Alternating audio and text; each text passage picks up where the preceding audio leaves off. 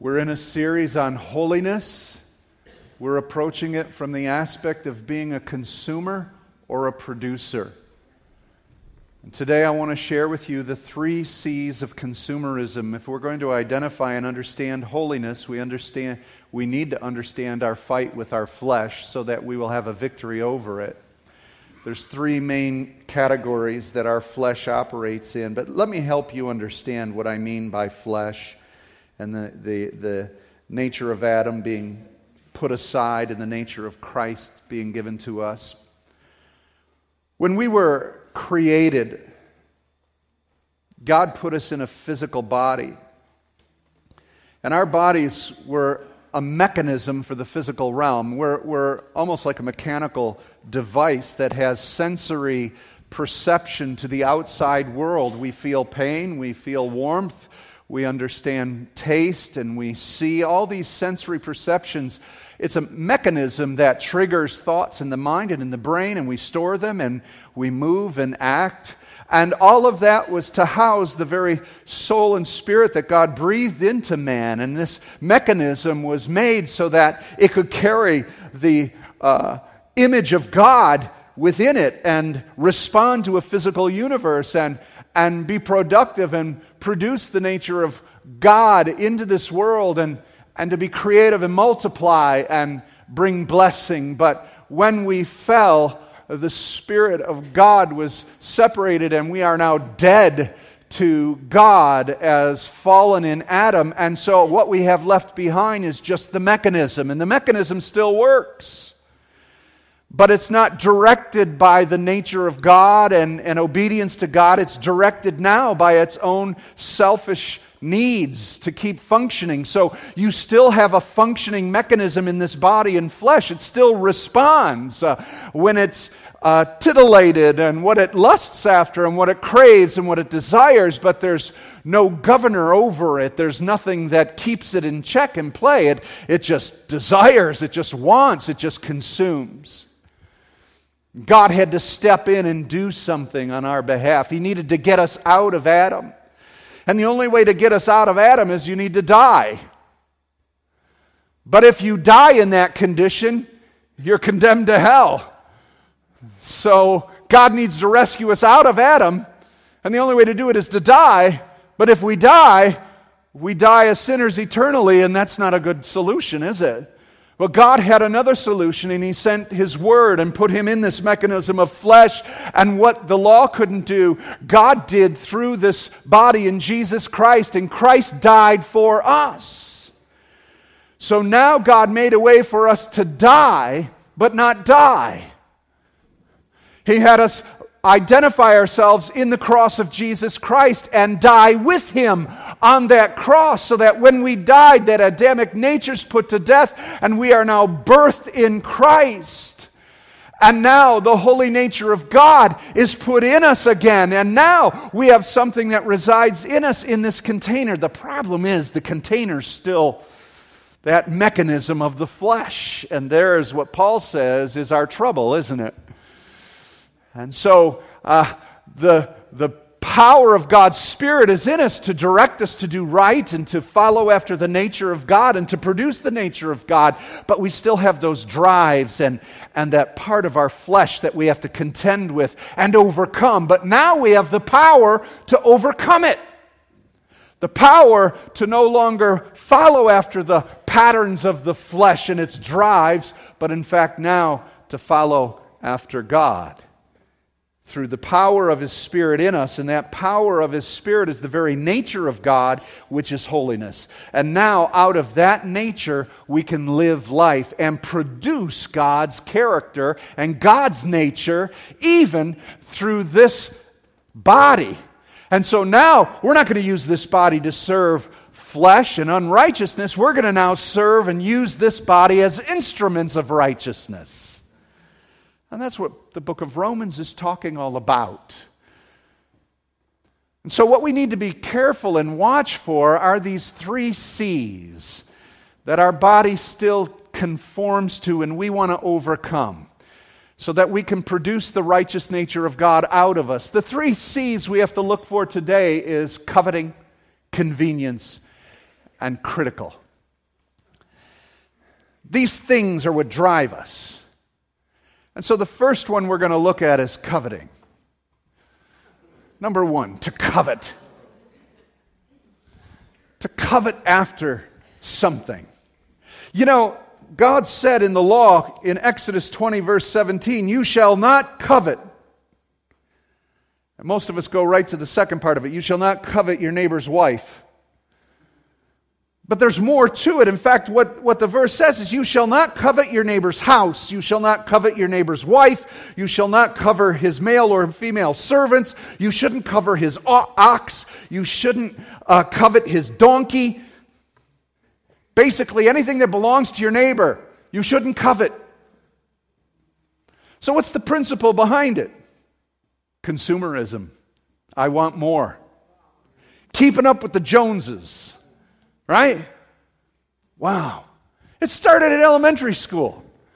You got a three ring binder, but the kid next to you got the, the, the flap trap with the binder and the, and the magical ponies and the, and the eraser and the matching pencils. You got a stinking yellow number two. Now, today in, in, junior high, it was the jeans and the, and the kicks, the shoes. You got stupid kids and they got Air Jordans. You live to upgrade. Right? Everything's about upgrades, upgrade, upgrade. We covet this. You got a new iPhone, it's obsolete two months. We upgrade, upgrade, upgrade. We covet, we covet, we covet. We need this. And, and we are in a society that is constantly telling you to upgrade. You are less if you don't have more. You are less if you don't have more. God tells us we have everything we need in Christ Jesus. Covet. It can be applied to even all the other commandments. Thou shalt not steal. Why would you steal? you covet, right? Thou shalt not commit adultery. Why would you enter into a sexual relationship that you shouldn't? You're coveting. you like what you see and want what you see. Idolatry.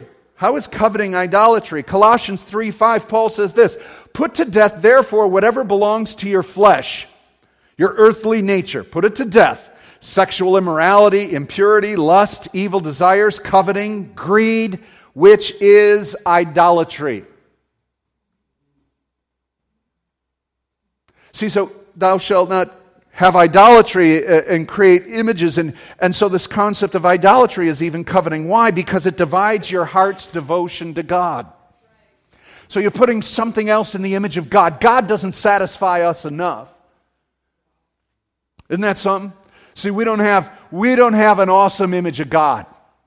We're not blown away by God. We've made Jesus our best bud. He's our pal. He's our bro. That we're so content and so relaxed with Him, we haven't seen Him in such a place to where He is high and lifted up, and we fall in front of Him as dead because his glory is too much. The sword coming out of his mouth, his eyes are flaming fire, and his feet are polished bronze, and he is glorious in his image. We don't see him that way, and so we don't fear and reverence him. So we covet, we need more. He doesn't entertain us enough. Every New Testament scripture about sin has the word covet in it. It's the root in the sense of man. 1 John 2:16 says, "All that's in the world, the lust of the flesh, the lust of the eyes, and the pride of life, this is not of the father of this world." It's not of the father. And again, lust of the eyes, got to have it, right? Lust of the flesh, I need more. Pride of life, I want to attain.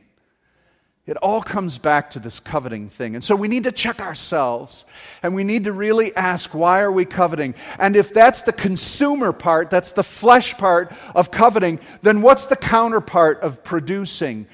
We need to produce contentment. To be satisfied. Philippians 4 11 to 13. Paul says this. I, I love this portion of Scripture. I have learned, say that with me. I have learned it's a process, right? Say it again. I have learned. Not everybody's saying it. I'm disappointed. Say it again. I have learned. Thank you. Thank you. Because I want you to get that into your heart. When you're working and you're working out your salvation with fear and trembling, God is acting to move you and to make you will. His Spirit's stirring. It's a learning process. We're in a learning curve, right? Your kids didn't learn to walk in a, in a day, in weeks, right? You didn't kick them out of the house. You're two, you should walk now. Get out. You're broken. Something wrong with you. You were patient. And when they fell down, you said, ah.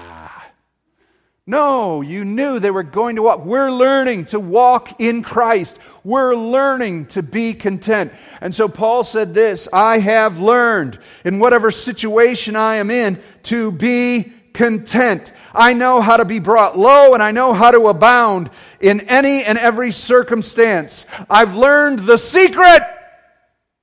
I learned the secret. Wait a minute, that's Oprah's book. The secret. Oprah has a secret. Speak to the universe, and the universe will never answer. no, Paul says, I know the secret. I know the secret of facing plenty and being hungry, having abundance and being in need. I know the secret of being content. I learned it, I understand it, and this is it. I can do all things through Christ who strengthens me. Christ strengthens me. Christ satisfies me. Christ fills me up. He said, I know what it's like to be hungry. The man was shipwrecked. The man was beaten. The man was stoned to death. And it, I mean, you don't get any lower than that. Yet he abounded. He abounded in knowledge, and abounded in favor. He went to the third heavens. He saw heaven. Now, you can't abound any more than that. But what's on this earth, the best and the worst of, he says, none of that matters. I know the secret. It's Jesus. He's my satisfier. I know how to be content. I don't need to covet when I've got everything I need. I've got everything I need. My wife and I were talking yesterday. I think the lottery's at, what is it, up to 11 million? Something like that. Saw it on a commercial. It's like, I need that. I could use that. What would you do with it? And then I, you know, you just kind of play. Well, I think I do this and I do that. Well, we forgot to get a ticket. We never got, we didn't get a ticket. But you know what? I'm okay. How many of you are okay because you're still sitting here? If you would have bought a ticket and won, you wouldn't be here today. I know that. And you certainly wouldn't tell anybody here today because I'd tell you to tithe on it, so.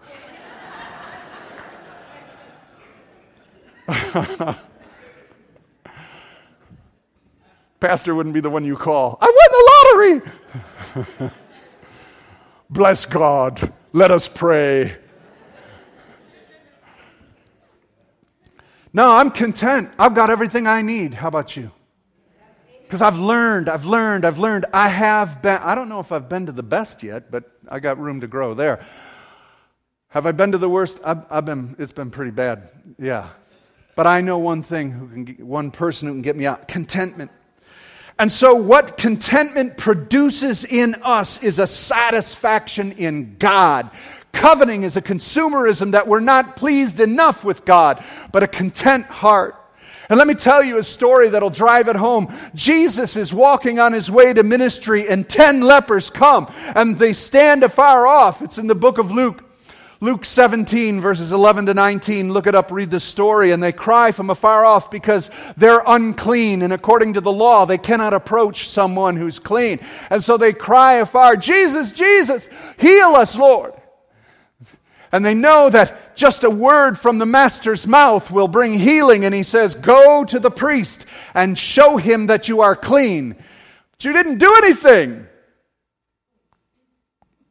Obedience so they, all right, let's go. The master said, go. They start walking to the priest because the high priests were the doctors of the day. They were the ones who would look at the sores and see if you were clean or unclean, give you a bill of health that you could mingle with others or no longer mingle or whatever, what level of leprosy you were at. uh, open sores and so forth. And so they were on their way to show themselves to the, to the high priest. And it says that as they were going, they saw that they were healed. Now, I don't know if they felt anything. I don't know if they were missing fingers or anything, because leprosy means that your nerve endings become so numb you can't feel things. So when you're cooking and stuff and you smell something burning, it's usually you. Or they scrape their foot, they don't know it's infected, and, and, and, and it begins to. And all of a sudden, could you imagine that as they're going, and they go, Look over there! And a finger grows back. I don't know. I mean, and then they see the cleanness and they look at the other dude and they go, Wow, look at you, man. Your skin, the olive color's back. And 10 of them go running to the high priest because they're satisfied that they got their healing. But one stops. He says, Wait a minute. I got my healing. And he runs back to Jesus. And it says in the portion of Scripture that he fell on his face at Jesus' feet, giving him thanks. He, the first person that he was allowed to touch now was Jesus. And he didn't want to miss that moment. And he produced love, and he produced joy, and he produced the very nature of God's healing that was produced in him. He brought it back to Jesus to embrace him to worship Him, and to thank Him. Jesus said, Weren't there ten? Why is there only one? And guess which one? The Samaritan. The half breed came back. Jesus loved to, loved to preach about those who were the least of the world that responded to him. And, and he's embracing him. You see, the others were consumers. They got what they wanted and they went on their way. How many Christians simply just get from God and forget about Christ? We get our salvation from Him, got what we need, and we move on. We covet our blessings while we deny the one who gives it. You see, something's produced in us in contentment. We say, I'm satisfied with you. And if you're not satisfied with Jesus, you need to take another look. You need to go back in the Word. You need to get back into prayer. You need to get back into worship and fall at His feet with a grateful heart. That's how we break coveting. Number two, convenience. Convenience. I think this is such a genius move by Staples, Office Depot. I don't know who they are anymore. Everybody bought each other out. I think Staples is Office Depot, who also is Office Max. Anyways, that place. The easy button. Doesn't anybody watch that and go, I could use one of those? And you don't need two because just one does everything. Convenience. We have convenience stores. Food is convenient, right? Drive up. Banking's convenient. I don't have to get out of my car. I don't even, I don't even have to take my checks to the bank anymore. I take a picture of them. That's convenient. I just need someone to feed me now.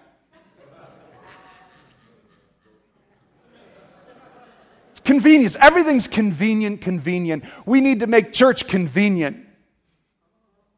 Remember Robert Schuller? He, he bought a drive, drive-in movie theater so you can go to church and not get the kids out of the car. Just sit in the drive-in church. It was convenient. Right? Oh, we need convenience because we, we just have to serve the flesh. You know, another word for convenience is laziness. The Old Testament word is sloth, one of the seven deadly sins. How many of you know that God's not convenient? He's very inconvenient. He demands. We need to make Jesus more convenient. He gives us everything we need when we want it. He's so convenient. I need a new parking lot. I need to get close to the doors at the mall. God, would you give me a parking spot? How convenient of God. Hallelujah. Thank you, Jesus. I got a close spot. How dare us? How dare we? After the convenience of eating lunch, we now don't want to walk. Alexander Solzhenitsyn, political prisoner of Russia, sent to the Gulag and, and, and wrote about it. In 1978, he gave a Harvard address, and he said this In the United States, the difficulties are not a minotaur or a dragon we have to fight. It's not imprisonment, hard labor, death, government harassment, or censorship. But what it is, is greed, boredom, sloppiness, and indifference. Not the acts of a mighty, all pervading repressive government, but the failure of a listless public to make use of the freedom that is their birthright. We're just lazy. We've made everything so convenient. We covet more, yet we're still restless and unhappy. Why? Because it's feeding flesh, and flesh is never satisfied. It's simply convenience, just appeals to the laziness of our flesh. But like I said, a producer, God wants us to be a producer, and God's got an answer for convenience. He wants zeal out of His people. He wants a fire in your bones. He wants you to begin to produce things. But that takes action, that takes purpose, that takes fire. And a zeal that God wants, a zeal to consume. Did you ever consider what God says in Scripture? Earnestly desire the greater gifts. Seek me, ask, knock Right? Those who hunger and thirst for righteousness shall be what? Filled. If you seek me with all your heart, God is inconvenient. He wants to shake you and get you productive, but you got to get the dust off your Bible. You got to get the, the uh, oil of the Holy Spirit to loosen up the gears of your spirituality and begin functioning again. Begin to give, begin to give, begin to give. Many of you are too wounded to give. Many of you feel like, I can't give, I've, I've been hurt. And, and I don't mean to offend you. Maybe some of you, it's real raw right now. I understand, but one of the most important things about being wounded or hurt or, or, or being crippled in something is what happens is you become self medicating. You ever see a dog with a wound? It just keeps licking it. After a while, you have to bandage it, you have to move it because the dog will keep the wound alive because it keeps licking it and opening it and licking it, and so do we. And one of the quickest ways to bring healing is to stop licking your wounds and start giving to others. Begin producing. I don't feel like it. I've been burned. I've been hurt. But if you'll take your eyes off yourself, he who loses his life and seeks to give it to another, you'll find healing because what begins to flow out of you is the love that you had lost in the last relationship. You'll find you can start producing it again. And so, zeal and the passion to care. We've made loving Jesus a matter of convenience. It's inconvenient to stand in the presence of a holy God. And in the end, again, I shared with you 1 Corinthians chapter 3 says, The Bema seat of Christ, we will be judged according to what we did with what he invested in us. It's not about losing your salvation at that judgment seat. It says you shall be saved, but you may suffer loss because you realized you collected a bunch of wood, hay, and stubble, which is very convenient to pick up.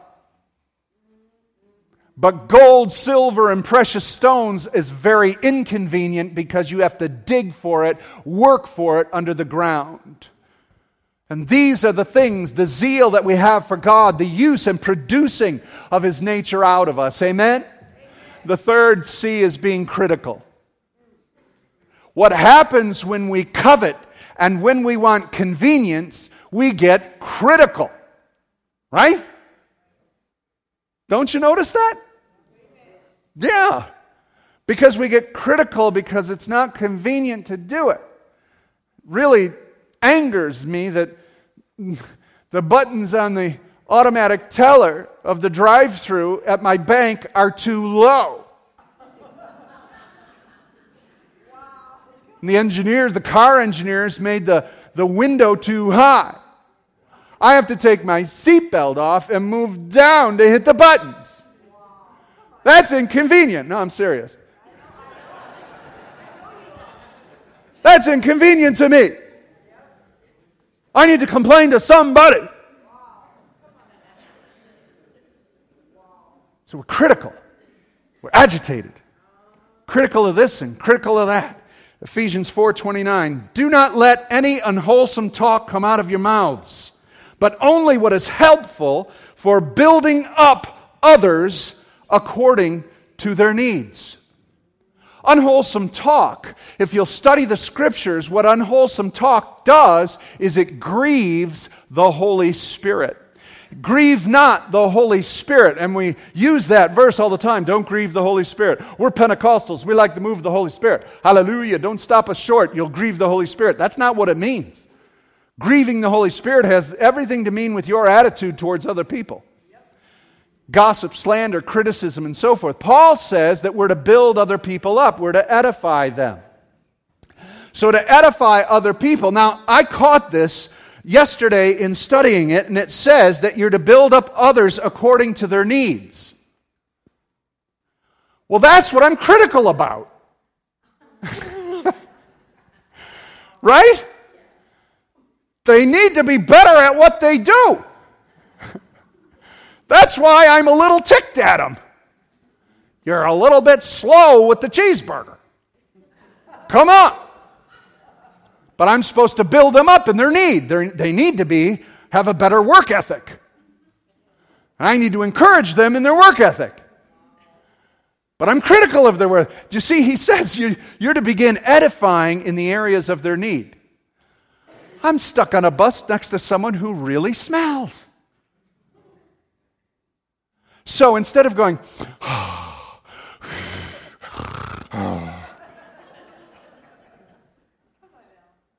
I need to help them. Would you like a piece of gum?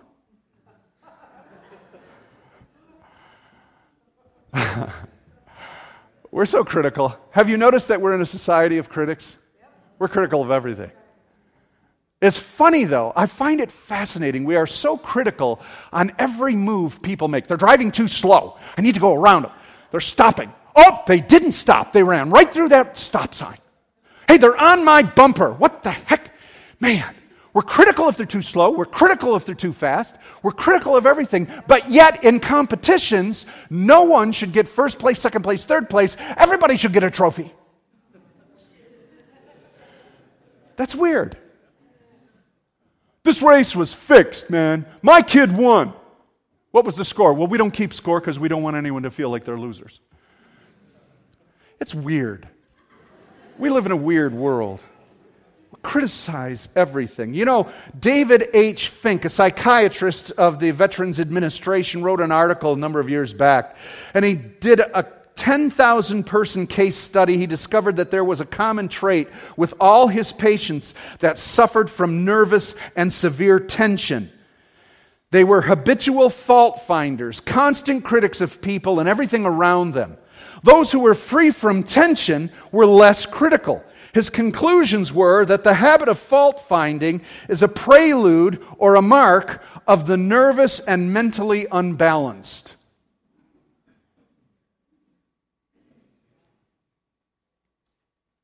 Are we on our way?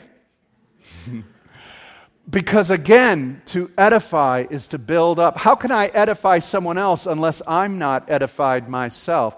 You see, I stand in a place where I have received the, the glory and blessings of God. I've got what I want. I'm satisfied. I'm content in God. So I can esteem others more highly than myself because He has crowned me with glory and favor. Do you walk like that? You're the favor of God. Amen. You have the grace of God. So start giving it away, right? You're a blessed people. God honors you, He loves you. Give it away, give it away. Stop being critical. You're on a journey with His Spirit, you carry it wherever you go. So these three C's we can overcome because his nature's in us. I don't need to covet because I've got Christ. Everything else pales next to him.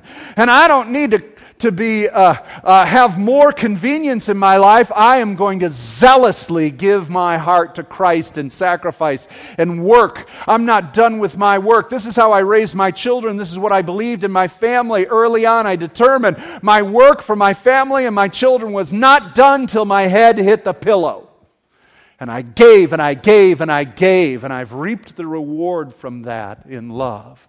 And so I don't need convenience, I need zeal. And last of all, I don't need to complain and I don't need to be critical because I've got all the joy of God and I'm going to give it away. I love giving it away.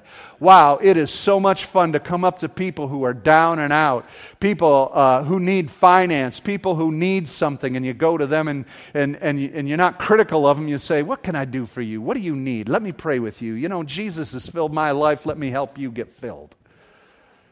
Come on, we're dispensers of the joy of God, the nature of God. Amen? It's awesome. So, to edify people. And so, let me bring the point home with a story that I love to tell about Teddy Stoddard. Teddy Stollard. Teddy, Teddy Stollard was an unmotivated fifth grader. Fifth grade, man, that's tough enough right there. He was difficult to like, especially for his fifth grade teacher, Miss Thompson. She had to look at Teddy because Teddy was long faced, he was deadpanned, he was expressionless, he was unfocused, always staring out the window. She always had to call him to attention. He didn't seem to care about anything. He didn't enter in, into any questions. He never raised his hand. He never had a comment. He stayed aside. He always slowed down the class when they were moving. He just sat there. He was a bump on the log, this kid. Now, Miss Thompson really prided herself. She said that she loved all her students, cared about all of them, but secretly she really didn't like Teddy because she was critical of his attitude. Kid need to get with it. Kid was just a bump on the log. And he was inconvenient in her classroom, and she was a little upset because he kept pulling down the grade average of the classroom. And Miss Thompson always prided herself on having the highest grade average of fifth graders every year. Teddy was going to bring that down. Inconvenient having him there, and she's critical because she can't get the kid motivated, and he's just a pain. So, whenever she graded his his uh, papers, she boldly put the F in red big so that he'd get the point. Get with it, Teddy. But if she would have read his class records, she could have learned something about Teddy. She didn't want to bother. It was a bit inconvenience to take the time to read about the kid. But she would have saw this. In first grade, it said that Teddy shows promise with his work and attitude. He, yet he has a poor home and family situation. In second grade, it said Teddy could do better, but his mother is seriously ill, and he receives little hope or help or attention at home. In third grade, it said Teddy's a good boy, but he's too serious. He's a slow learner. His mother died this year. In fourth grade, Teddy's very slow. He's well behaved, but his father shows no interest in him. Fifth grade. Well, that was Miss Thompson's chance to write something about Teddy. She had yet to finish the year out to see what she would write. So far, she didn't have anything good to say. He was inconvenient and she was critical of him. Well, one Christmas, as kids do with their teachers, they all brought gifts in to Miss Thompson, and, and, and Teddy was the same. He felt the need and the pressure to do it, and each of the kids had a pretty package with a bow on it and a card, and Teddy didn't have a card. He had uh, a package that he had wrapped up in newspaper, and it was poorly wrapped and put together, and when she took his, she said, Thank you, Teddy, and unwrapped it, and what she found was uh, a rhinestone bracelet with some of the stones missing and a bottle of perfume. And the kids saw that and they began to laugh at Teddy. And le- some level of her compassion came out, and she said, Now, children. And she put the bracelet on, and it was kind of big and missing some stones. And she sprayed the perfume on and said, Thank you, Teddy. It smells nice. After class was dismissed and she was gathering up her presents that were given to her, she noticed Teddy had lingered in the classroom. Came up to Miss Thompson at the end and said, Miss Thompson, in a very quiet and meek voice, he said, My mom's bracelet looks good on you. And he said, You smell like my mom. Thank you for liking my gift. And he went out. Miss Thompson went home and she fell on her knees. She said, Oh God, what have I done? She realized that all the attitude she had with this boy, she didn't recognize how she had been cutting him off. And yet, even in doing that, this little boy gave all that he had. He had nothing else to give but his pressure, treasured bracelet of his mother. He had looked to Miss Thomas as someone who was a mother figure. But something began to be produced in the heart of that teacher. She went from consuming and critical and inconvenience to now have a zeal to care and a passion to show love to Teddy. She was changed by the nature of God within her that began to produce a Christ likeness towards Teddy. The next day, the children came to school and they were welcomed by a new teacher. Miss Thomas was new. She was changed. She had a renovation of the heart, and she no longer was critical or worried about her class grades or anything else. She actually now cared about Teddy, and she began to care about all the other students. It wasn't about grades, and it wasn't about her image, and it wasn't about the convenience of the class. She began to produce the nature of Jesus. She began to care.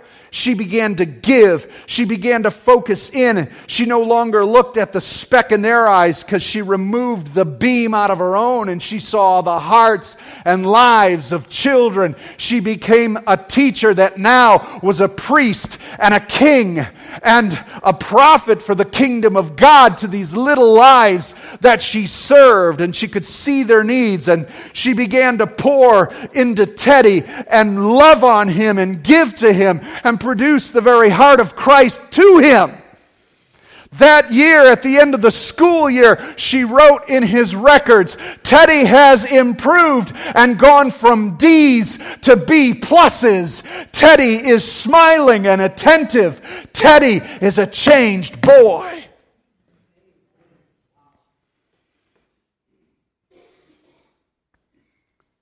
She didn't hear from Teddy for a while till she got a letter the letter read this Dear Miss Thompson, I wanted you to be the first to know that I graduated second in my high school class. Love, Teddy Stollard. She treasured that note. Four years go by and she receives another letter and said, Dear Miss Thompson, they just told me that I would be graduating first in my class at college. I wanted you to be the first to know. The university hasn't been easy, but I learned to get through it by you. Love, Teddy Stollard. Finally, a few years later, she re- received another note and said, Dear Miss Thompson, as of today, I am Theodore Stollard, MD. How about that? I wanted you to be the first to know. Like that leper, he ran back to the image of Jesus. And there will be many in your lives that will run back to the image of Christ in you if you would pour out. He said, I'm getting married next month, and I want you to come and sit where my mother would have sat. My father passed away Will you come? And as he walked down the aisle and he looked over in the front row, there was Miss Thompson in the front row, sitting where his mother should have sat, smiling, their eyes locked, and he was so elated. Because Mrs. Thompson began to produce love, patience, kindness, peace, goodness, faithfulness, joy, gentleness, and self control. These are the fruit of God's Spirit. These are the nature of God Himself that you and I possess to produce. And we were called to produce the nature of God through us in many big and small ways. That is holiness. Church, this is what it is to be holy, to bear the nature of Christ. You are a holy people. You bring this nature to your classmates, to your work partners, to your neighborhood, to your family.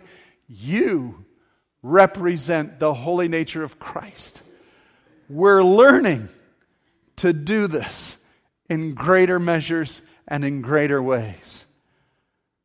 Till the day when we stand before Christ and He says, Well done, thou good and faithful servant. For you have done it to the least of these, you've done it to me. And what is it?